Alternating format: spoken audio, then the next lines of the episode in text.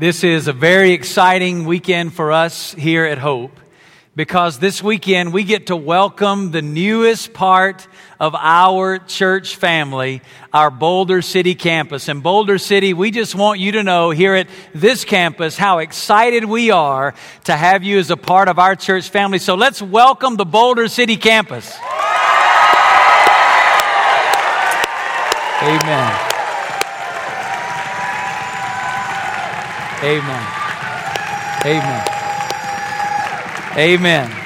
Boulder City, we love you and we are excited that you're a part of the Hope family. We want to pray specifically for you tonight. So let's pray together. Lord Jesus, we come before you tonight and we thank you so much for this new campus in Boulder City. God, what a joy it is to be able to, as a church family, wrap our arms around that city. God, we thank you for the opportunity to do that. Lord, I pray now that as we open your word, God, that you would speak to us. Lord, that we would never be the same again as a result of what you speak into our lives tonight. Holy Spirit of God, we welcome you in this place. It's in Jesus' name we pray. Amen.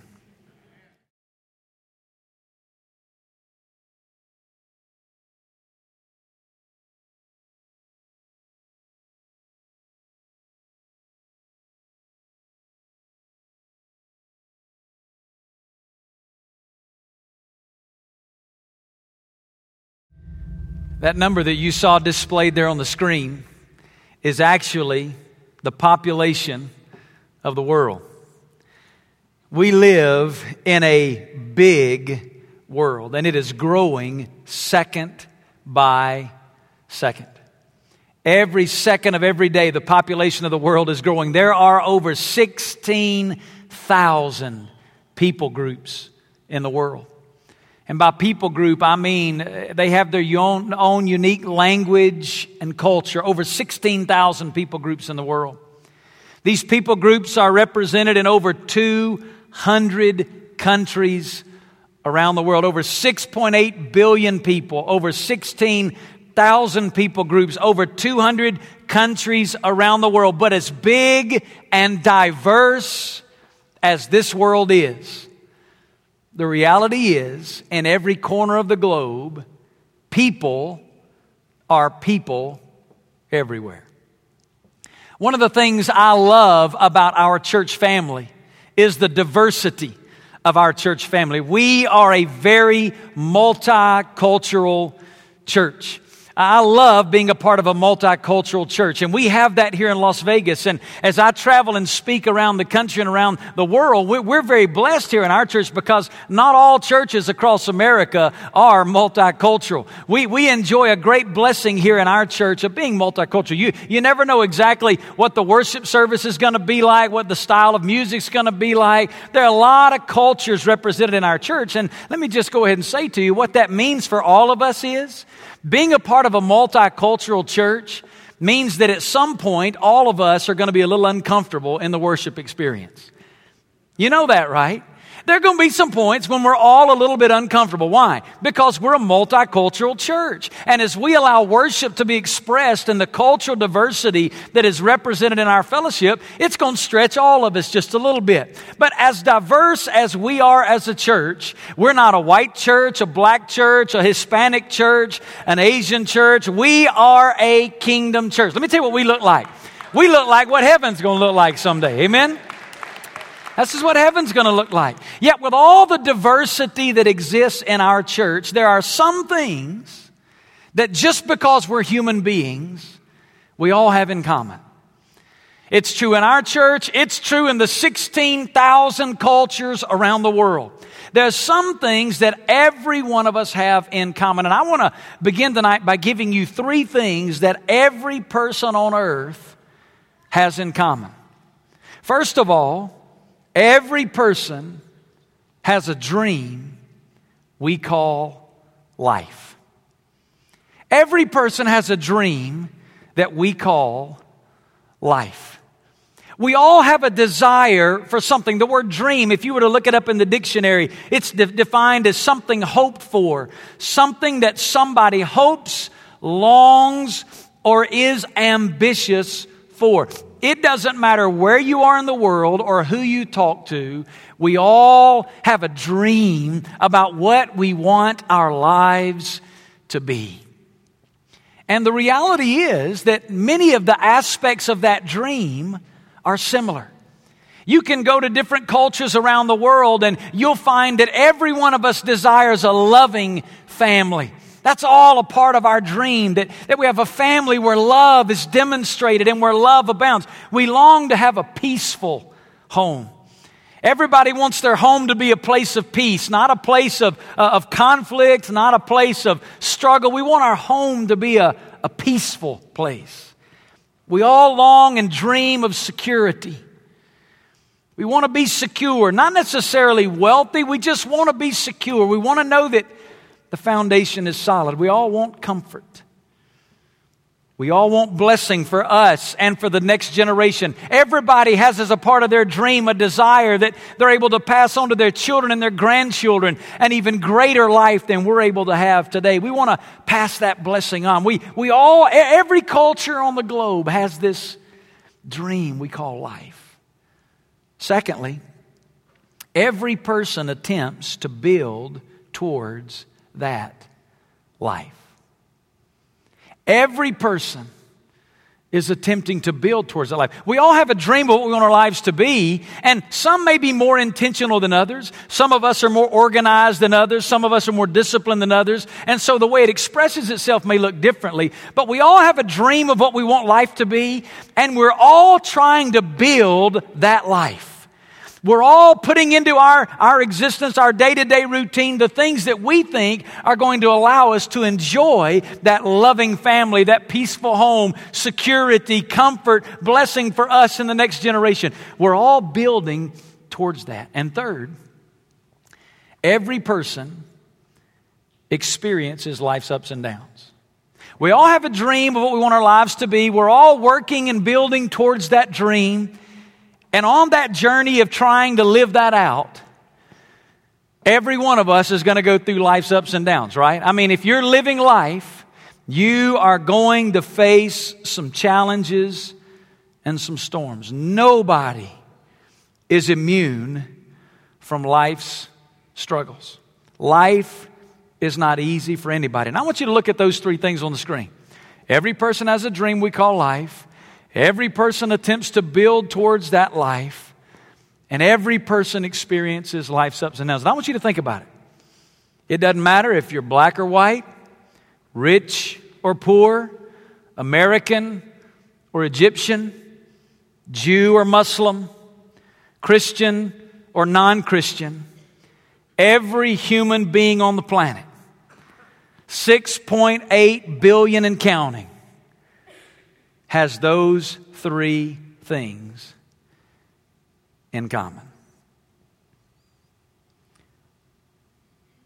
So then, what makes the difference?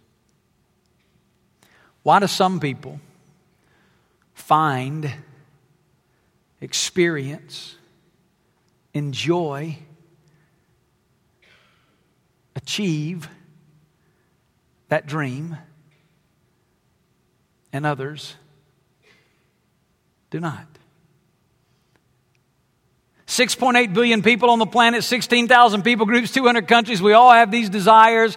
What makes the difference? Why is it that some get there and some do not? Well, the answer is not geography.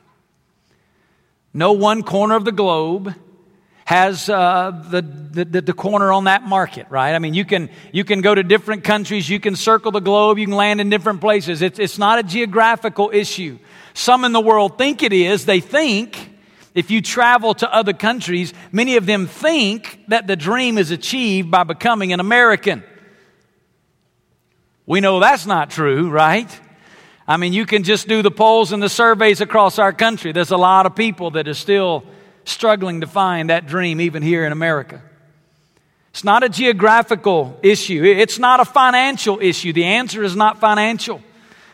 If you do the studies, the wealthier parts of the world have no better ratio of achievement on this than the underdeveloped parts of the world. Matter of fact, I've been in some of the poorest parts of the world, poorest parts of the globe. And I've seen life being lived and thought, man, I wish I had the joy that they have. The answer is not religion. You can travel the globe and go to the cultures and the people groups and the nations, and there's all kinds of religion, and religion promises these things, but religion doesn't deliver them either. What, what makes the difference? I think the difference can be found in the answer to one very simple question. Here's the question On what foundation are you building your life? I want you to think about that question this weekend. On what foundation are you building your life? It's a very important question. And it's the very question that Jesus is dealing with as he, as he brings to an end what we've been studying now for 15 months the Sermon on the Mount. If you have your Bible, you can turn to the Gospel of Matthew, chapter 7. Matthew, chapter 7. We're going to begin in just a moment reading verse 24 through the end of this message that Jesus preaches here in Matthew, chapter 7.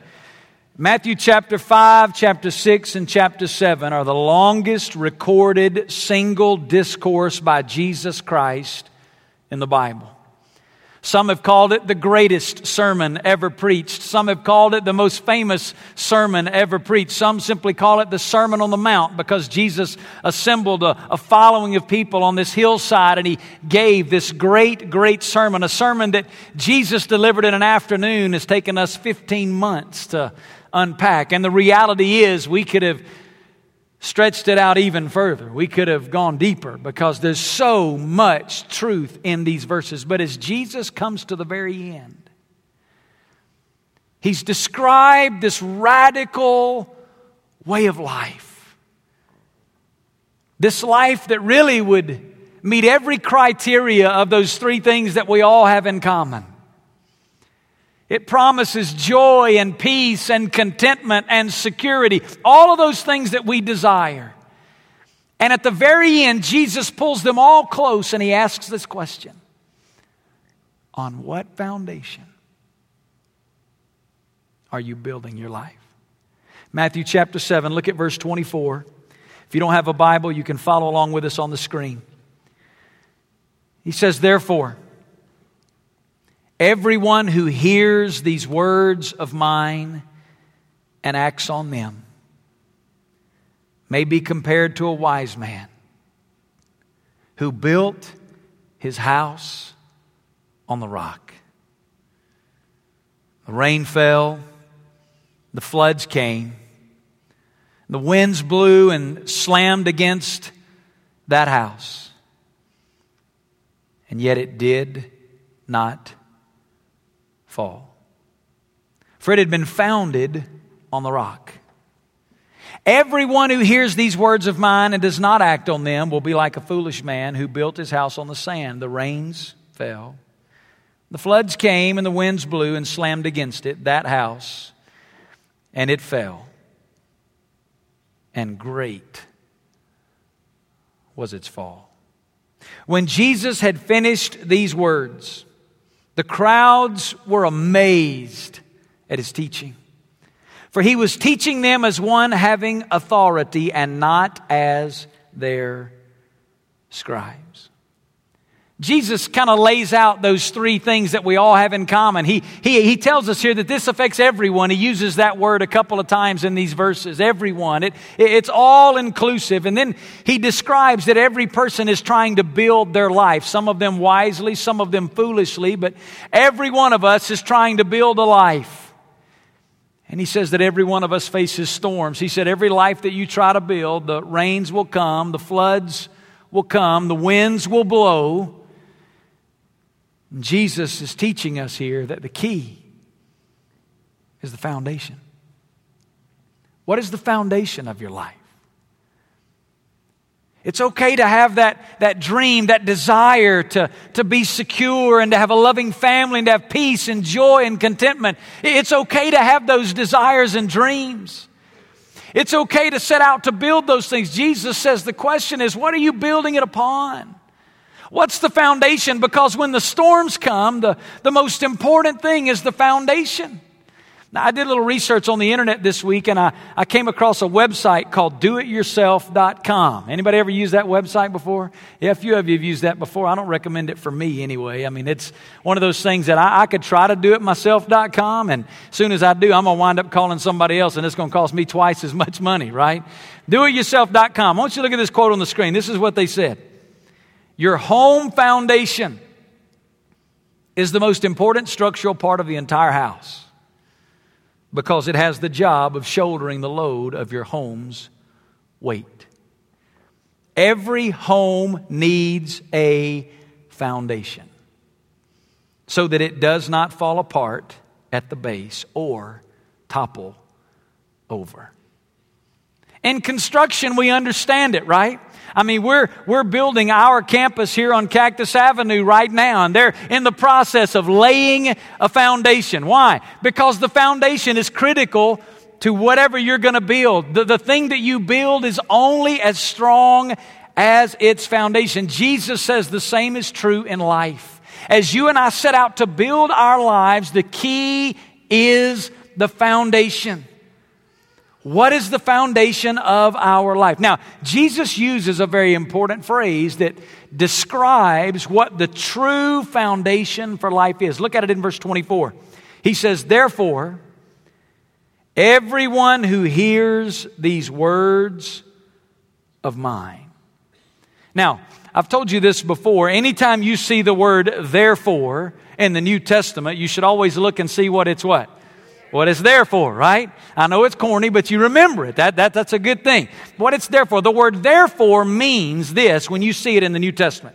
It means based on what I've just said, now I want to say this. Jesus uses this word therefore as this big transition. Everything else he said in the message has led to this point. Jesus says, therefore, Everyone who hears, and then he says this, these words of mine. What is he talking about? He's talking about everything that he has just said in this sermon. Everything that we've been studying for 15 months as a family of faith. This radical way of life that Jesus has been describing that we have been calling kingdom living. Jesus says, What I've been teaching you, what I've been sharing with you, is the foundation for life.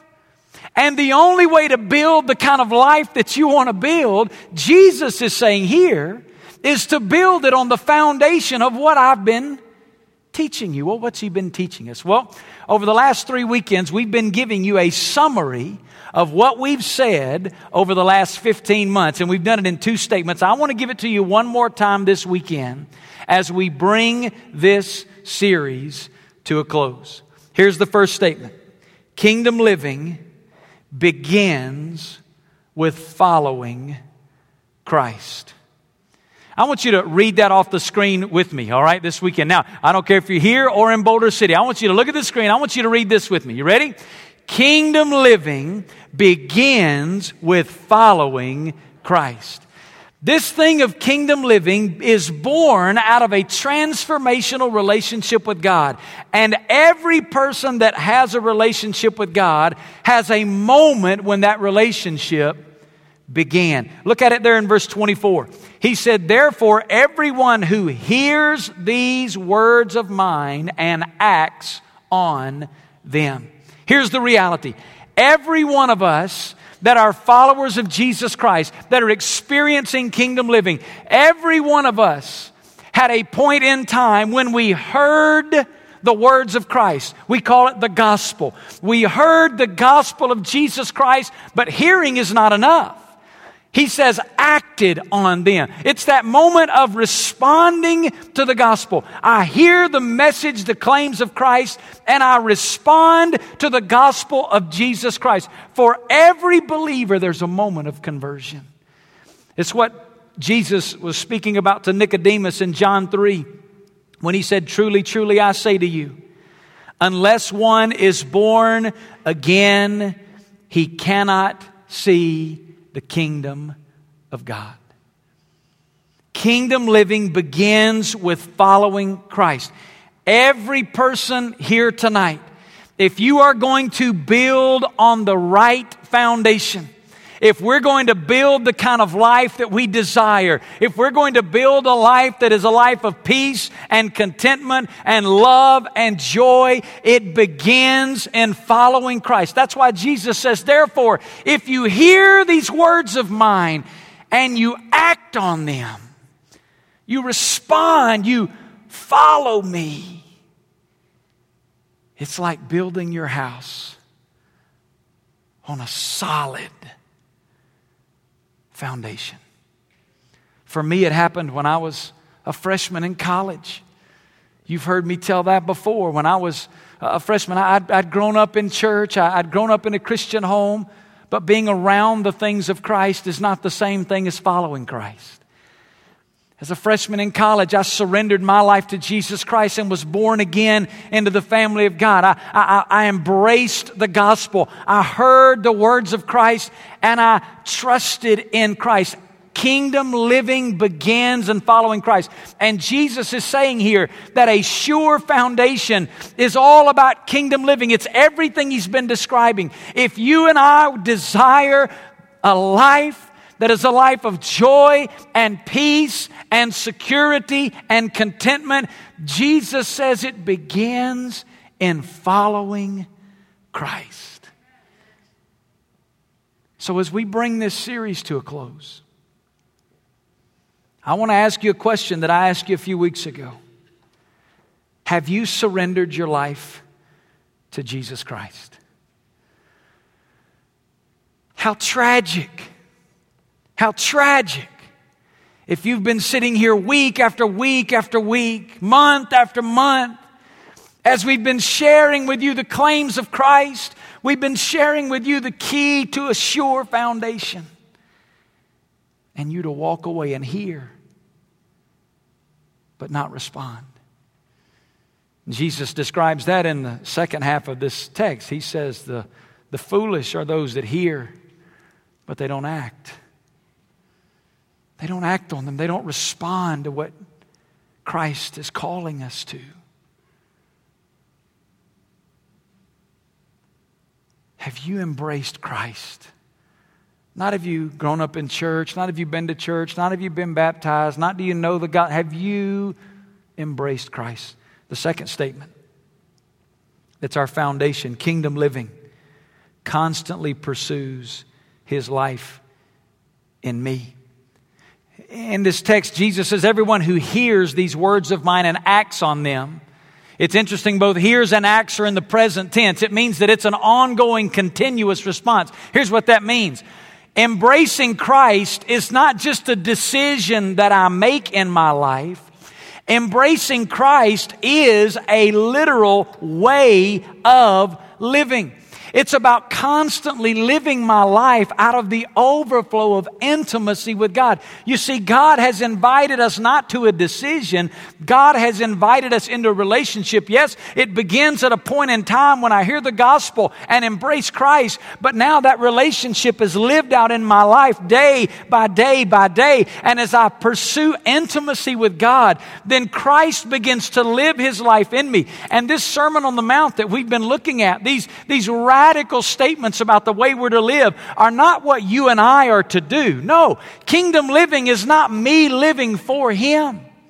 Kingdom living is His living through me. That is a radical difference. It's a major difference. As I pursue intimacy with God, Christ in me literally begins to live His life through me. I gave you a quote a few weeks ago that said this. Look at it on the screen. The real evidence of salvation is not a past experience, it is a present relationship. Too many times when we, well, if I really surrendered my life to Christ, we try to go back and bring up some experience in the past. Listen, Yes, we need to have a moment of conversion, but the real evidence that I'm following Christ and the real evidence that I'm building my life on the right foundation is not an experience from the past. It's a relationship in the present. Are you currently living your life out of the overflow of intimacy with God? And that's, that's the other question I want you to think about tonight. Are you living your life out of the overflow of a love relationship with Him? Is that the pattern of your life? Jesus is here describing the practice of our lives. That's why it's present tense. It's not just a moment of decision, it's the way we live. Now, having spoken this truth about the kingdom, for three chapters, Jesus has been describing this reality that kingdom living begins in following Christ. And kingdom living constantly pursues his life in me. He now closes with this illustration about foundation. And I want to give you two defining statements, and we'll bring this series to a close. Here's the first one Only a relationship with Christ is a sure foundation for life. I want you to read that off the screen with me. You ready? Only, start over. Only a relationship with Christ is a sure foundation for life. Listen to me. That is divine truth. That's not this preacher's opinion. That's not the position simply of this church. After these three chapters, Jesus closes by saying, The only, listen, he doesn't say the best way, he's saying the only. You say, Pastor, how can you preach such a narrow gospel? Because it is the only gospel that Jesus gave us. Jesus said the only sure foundation for life is a relationship with Him. And let me give you three biblical realities why that's true. Here's the first one God made us to know Him and to live our lives in fellowship with Him. Listen to me. God made us. God made us. And God made us to know Him and to live our lives in fellowship with Him. We call that eternal life. God made human beings, all of us, for eternal life. Let me show it to you in the Bible, John 17, 3. Jesus said it this way This is eternal life, that they may know you, the only true God, and Jesus Christ, whom you have sent. God made us to know Him. Listen, here's what that means you will never, I will never experience real life apart from a relationship with God. Why is that? Because God made us and He made us to know Him and to live our lives in fellowship with Him. And anything less than that is less than real life. It's less than real life. We can try all day long to build this life that satisfies, but we'll never have it apart from a relationship with God. Why? Because God made us to know Him. Let me give you the second reality sin destroyed man's ability to have a relationship with God. We hear this word sin and we think, you know, sin, okay, big deal, it's a mistake, something I did wrong. No, no, no, no. Sin is, the, the biggest problem we have in understanding sin is we, we don't have a biblical perspective towards sin. Sin not just big sin, all sin. The lust in my heart, the coveting of what somebody else has, the, the little lie that I tell, all sin. Caused the death of humanity's ability to have a relationship with God. The very reason we were created is to know God. The very reason we were created is to live our lives in fellowship with God. Sin destroyed our ability to know God and have a relationship with Him. Let me show it to you in the Bible. Isaiah chapter 59, verse 2. Listen what it says. It says, But your iniquities, it's just another word for sin your iniquities have made a separation between you and your God, and your sins have hidden his face from you so that he does not hear. You hear what that's saying? The very reason that we were created was to know God and live our lives in fellowship with him. The only way to have life, real life, uh, a sure foundation for life, is to know God. But sin entered the picture and sin destroyed my ability to have a relationship with God, meaning that I was born into this world dead to God with no ability to have a relationship with the one that made me. Let me give you the third reality. Through Jesus Christ, God dealt with our sin and invites us into a relationship with Himself. There's the significance of what we're celebrating all week. This is called Passion Week, leading up to Easter. We're celebrating Easter. What happened on Easter? The death, burial, and resurrection of Jesus Christ. Why is it an event from 2,000 years ago significant today? Here's why. On the cross, Jesus took all of our sin. You see, what separated us from God was sin. Jesus took our sin on himself. And on the cross, Jesus Christ died for our sin. He took the full blow of the wrath of God against sin on himself and he died in our place as our substitute. But Jesus Christ did not stay dead.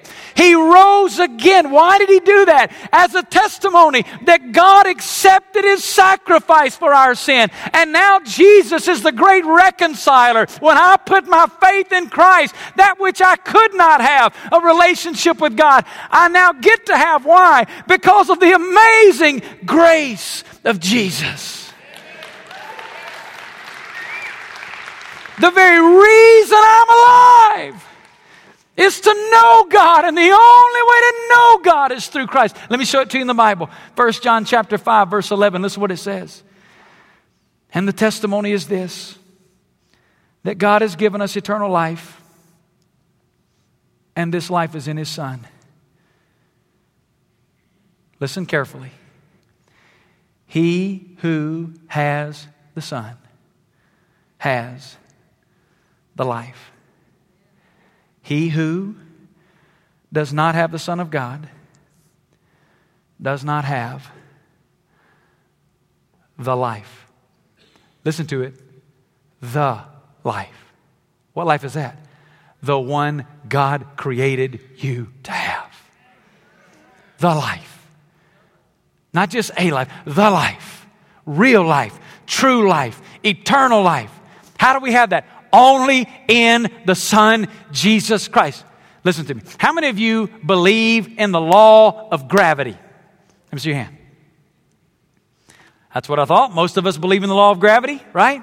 If you look up gravity in the dictionary on the internet, here's what they tell us gravity is it's most familiarly the agent that gives weight to objects with mass and causes them to fall to the ground when dropped, right? All right, this may be a train wreck, but I'm about to do it. This may, I hope, hope, you not, I hope this doesn't get you wet, all right? What's going to happen when I drop this? How do we know that? I'll come on this side so I don't get you wet. It's going to fall, right? How many of you believe it's going to fall? You sure?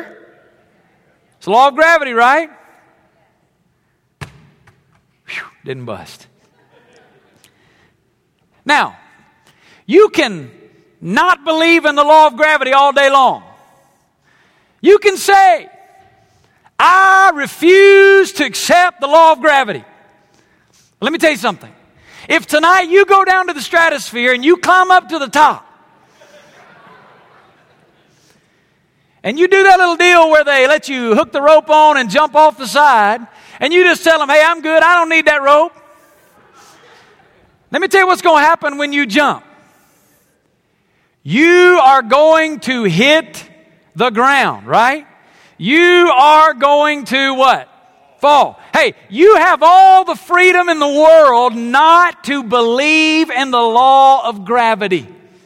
But if you jump off the stratosphere, you will fall. Listen, you have all the freedom in the world to reject the claims of Christ. You have all the freedom in the world to choose to live your life apart from a relationship with God. You don't have to believe one thing I'm saying. When I have you read off the screen, only a relationship with Christ is assured. You have all the freedom in the world to choose to reject that and seek to build your life on anything else. But listen to me. Here's what Jesus said only a relationship with Christ is a sure foundation for life. Hey, you don't have to believe the law of gravity to fall. You have the freedom to reject the claims of Christ. But listen, your rejection of the claims of Christ do not make them any less true. Only, listen, you can go try to build your life on all kind of stuff. Let me tell you what you're going to come up. You're going to come up empty.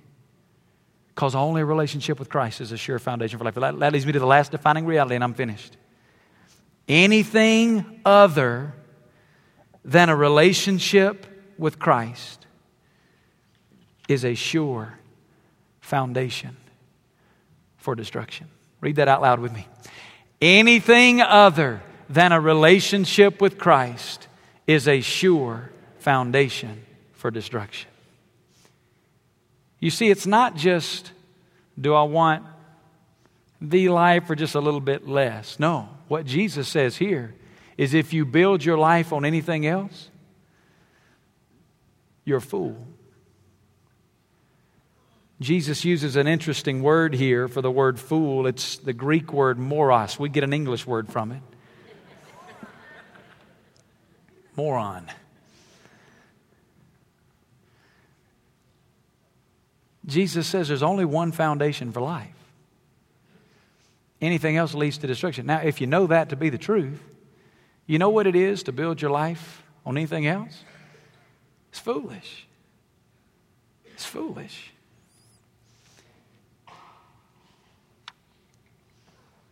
I want to give you a couple applications as we close this.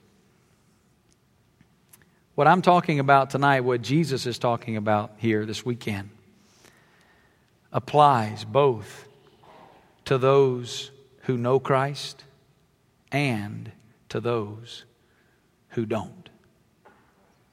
Here's what I mean by that. If you're here this weekend and you're, you're not a believer in Christ, you're not a Christian. You've never embraced the gospel. You've never become a follower. Listen to me. You will never experience life. The life. Real life. Eternal life. You have all the freedom in the world to chase any dream you want to chase, but you'll never find it apart from a relationship with Christ. What Jesus is saying here, he's speaking to those that don't know him. He's speaking to those that have never embraced the gospel. He's speaking to you tonight. If you're here and you're not a Christian, he's, he's telling you, he's saying to you, the only foundation for life is a relationship with me. But this also applies to people who know Christ. Because here's the reality there's some of you here tonight, you already know Jesus. You've given your life to Him. You've trusted Him as your Lord and Savior. You've surrendered your life to Him. You've embraced the gospel. And yet, day in and day out, you're still attempting to build your life on things other than a relationship with Him. What do we say kingdom living is? It begins in following Christ. We all need to be born again into God's family, but then it constantly pursues His life in me. You know who the most miserable people are on the planet? People that know God and yet they're trying to build their life on things other than intimacy with God. You know what Jesus says about that? It's foolish.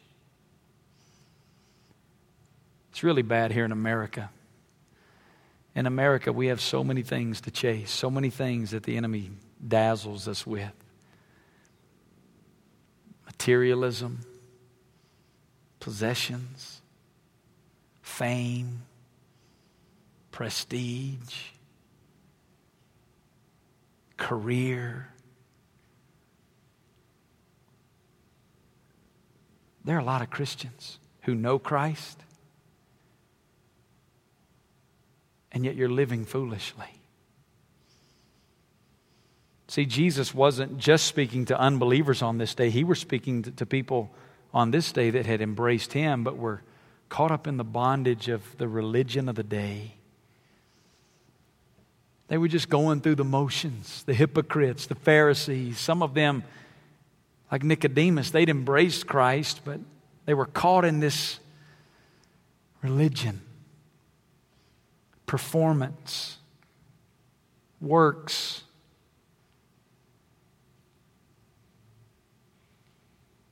If you're not a Christian and you're seeking to build your life on something other than Christ, you'll never find life. But listen to me if you are a Christian and you're seeking to build your life on something other than your relationship with Him, you're just as foolish. And you'll never know the joy of living apart from living out of the overflow of intimacy with Him. Here's the last application this applies both now and in eternity. You see, a relationship with Christ is the only hope for abundant life today. But the reality is, today is not all there is.